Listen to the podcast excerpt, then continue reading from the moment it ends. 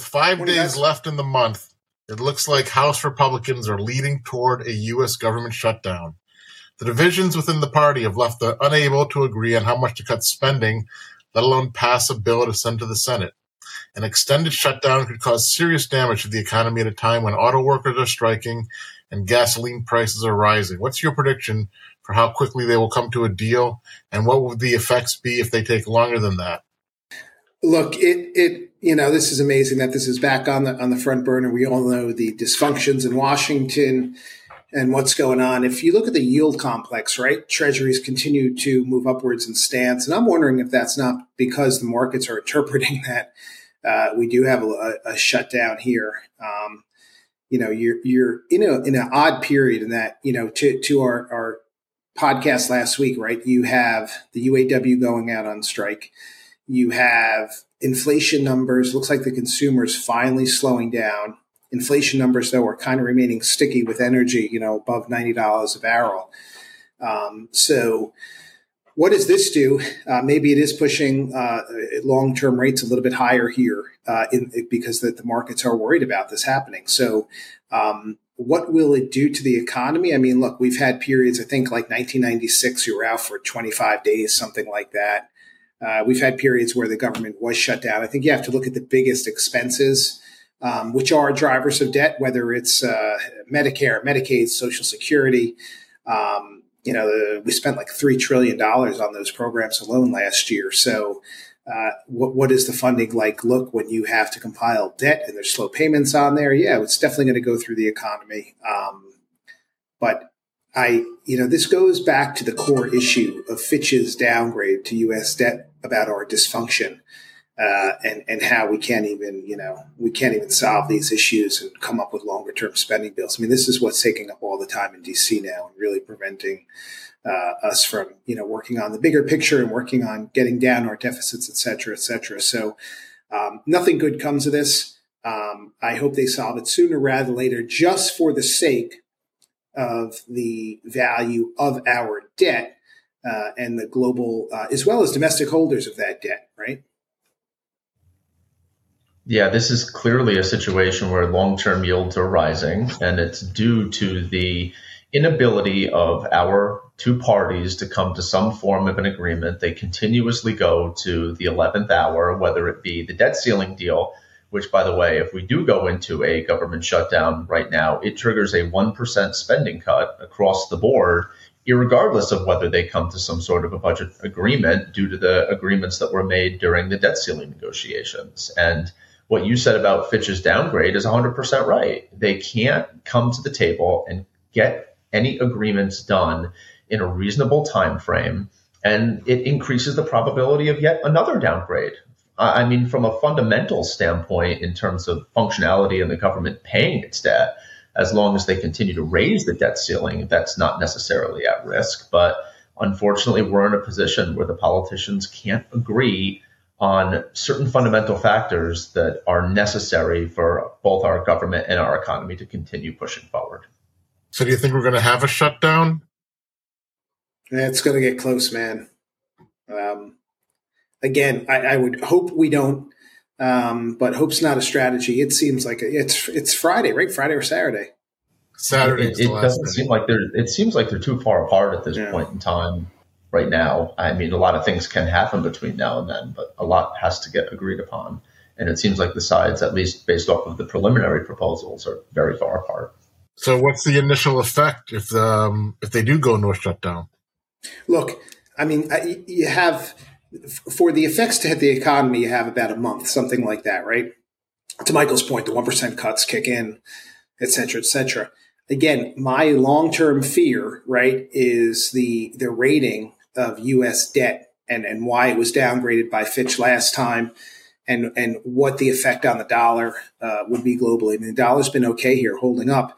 Um, and what would the effect be on that? And, and then what would the effect be on our ratings on bonds? That is so crucial, uh, especially as when you look at our deficits out there and you look at our spending and our percentage of debt to GDP. Um, to have our debt go down in ratings is not good. It, it, that that long term uh, is to me that could be the biggest loser here.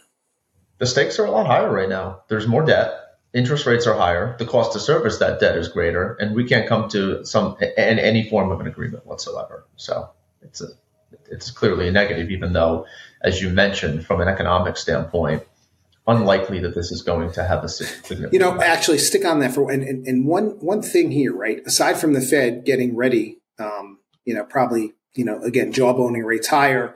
Now you have energy kicking in a little bit higher. Consumers starting to slow down. You're going to have to go one or two more time, maybe one more time, right? With with rates. Now you have this kicking in, right?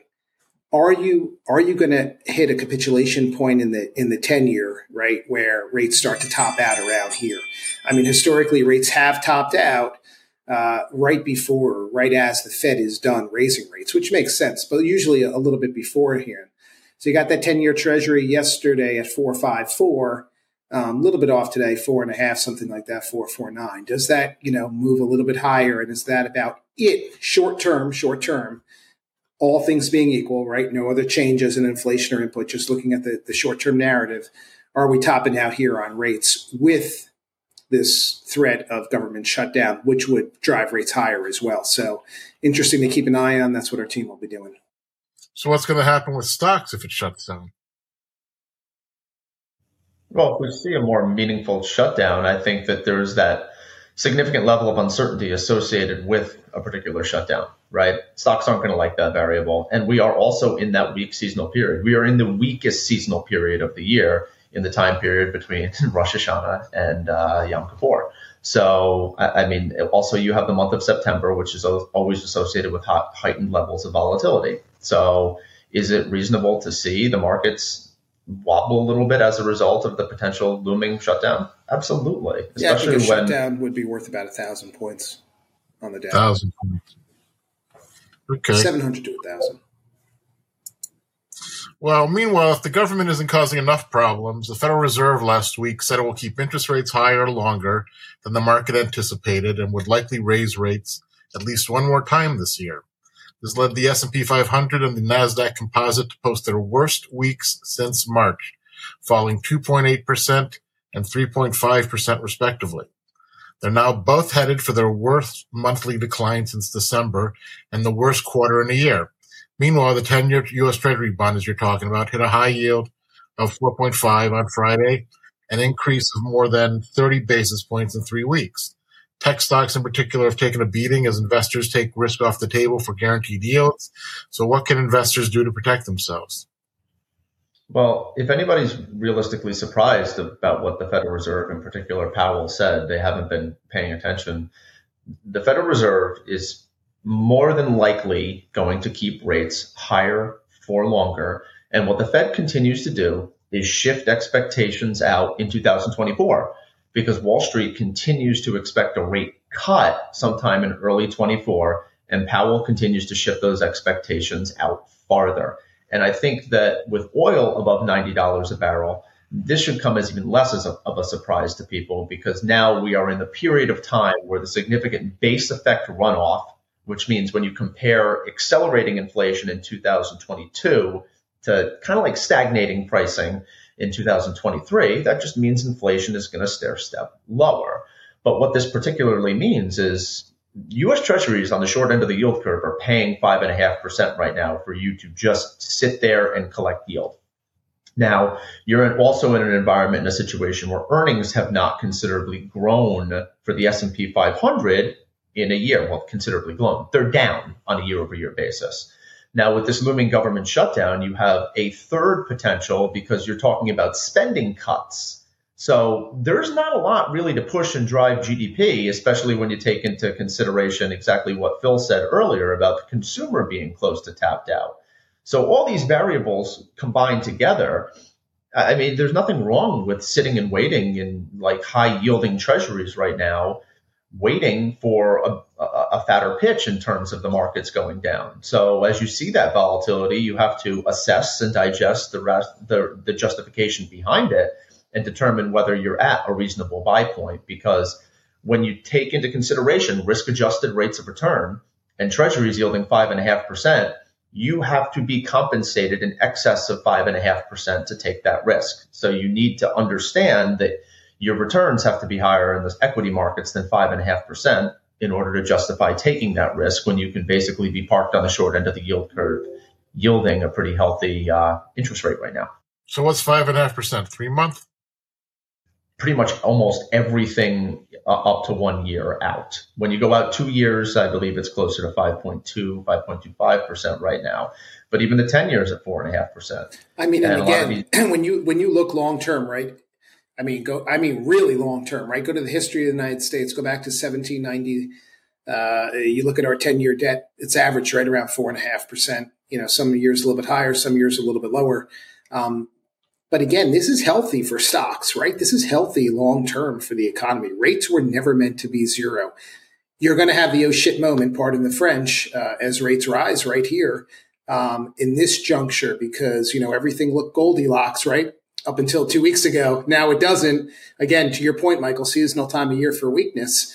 Um, but as we get through this season and as, you know, if rates do top out and you have that, you know, oh shoot moment, um, I think that uh, you know you'll you'll end the year uh, should the story continue back where we were, let's say pre-August, right? Um, but I don't see much more. I mean, that really for two years that means the markets haven't done anything and haven't moved. Exposing yourself, looking at your asset allocation on that fixed income side, to me is more important than ever. Our firm economic market update is in the first uh, two weeks of November. We hope to see you there. And when we look out at that, um, part of our discussion will be, you know, hey, let's reexamine our total strategic asset allocation. And, you know, if we ran retirement uh, spending at four and a half, four, four and a half percent, and we're getting a guaranteed five, five and a half in some fixed income vehicles, backing off that 60 40 to maybe a 50 50 or even 40 equities, 60 fixed income, if you have the monies there, uh, makes sense at this juncture. Okay, guys, that was great. And um, if you'd like to submit a question to our email address, which is question at twoquestiontuesday.com, and we'll be back next week.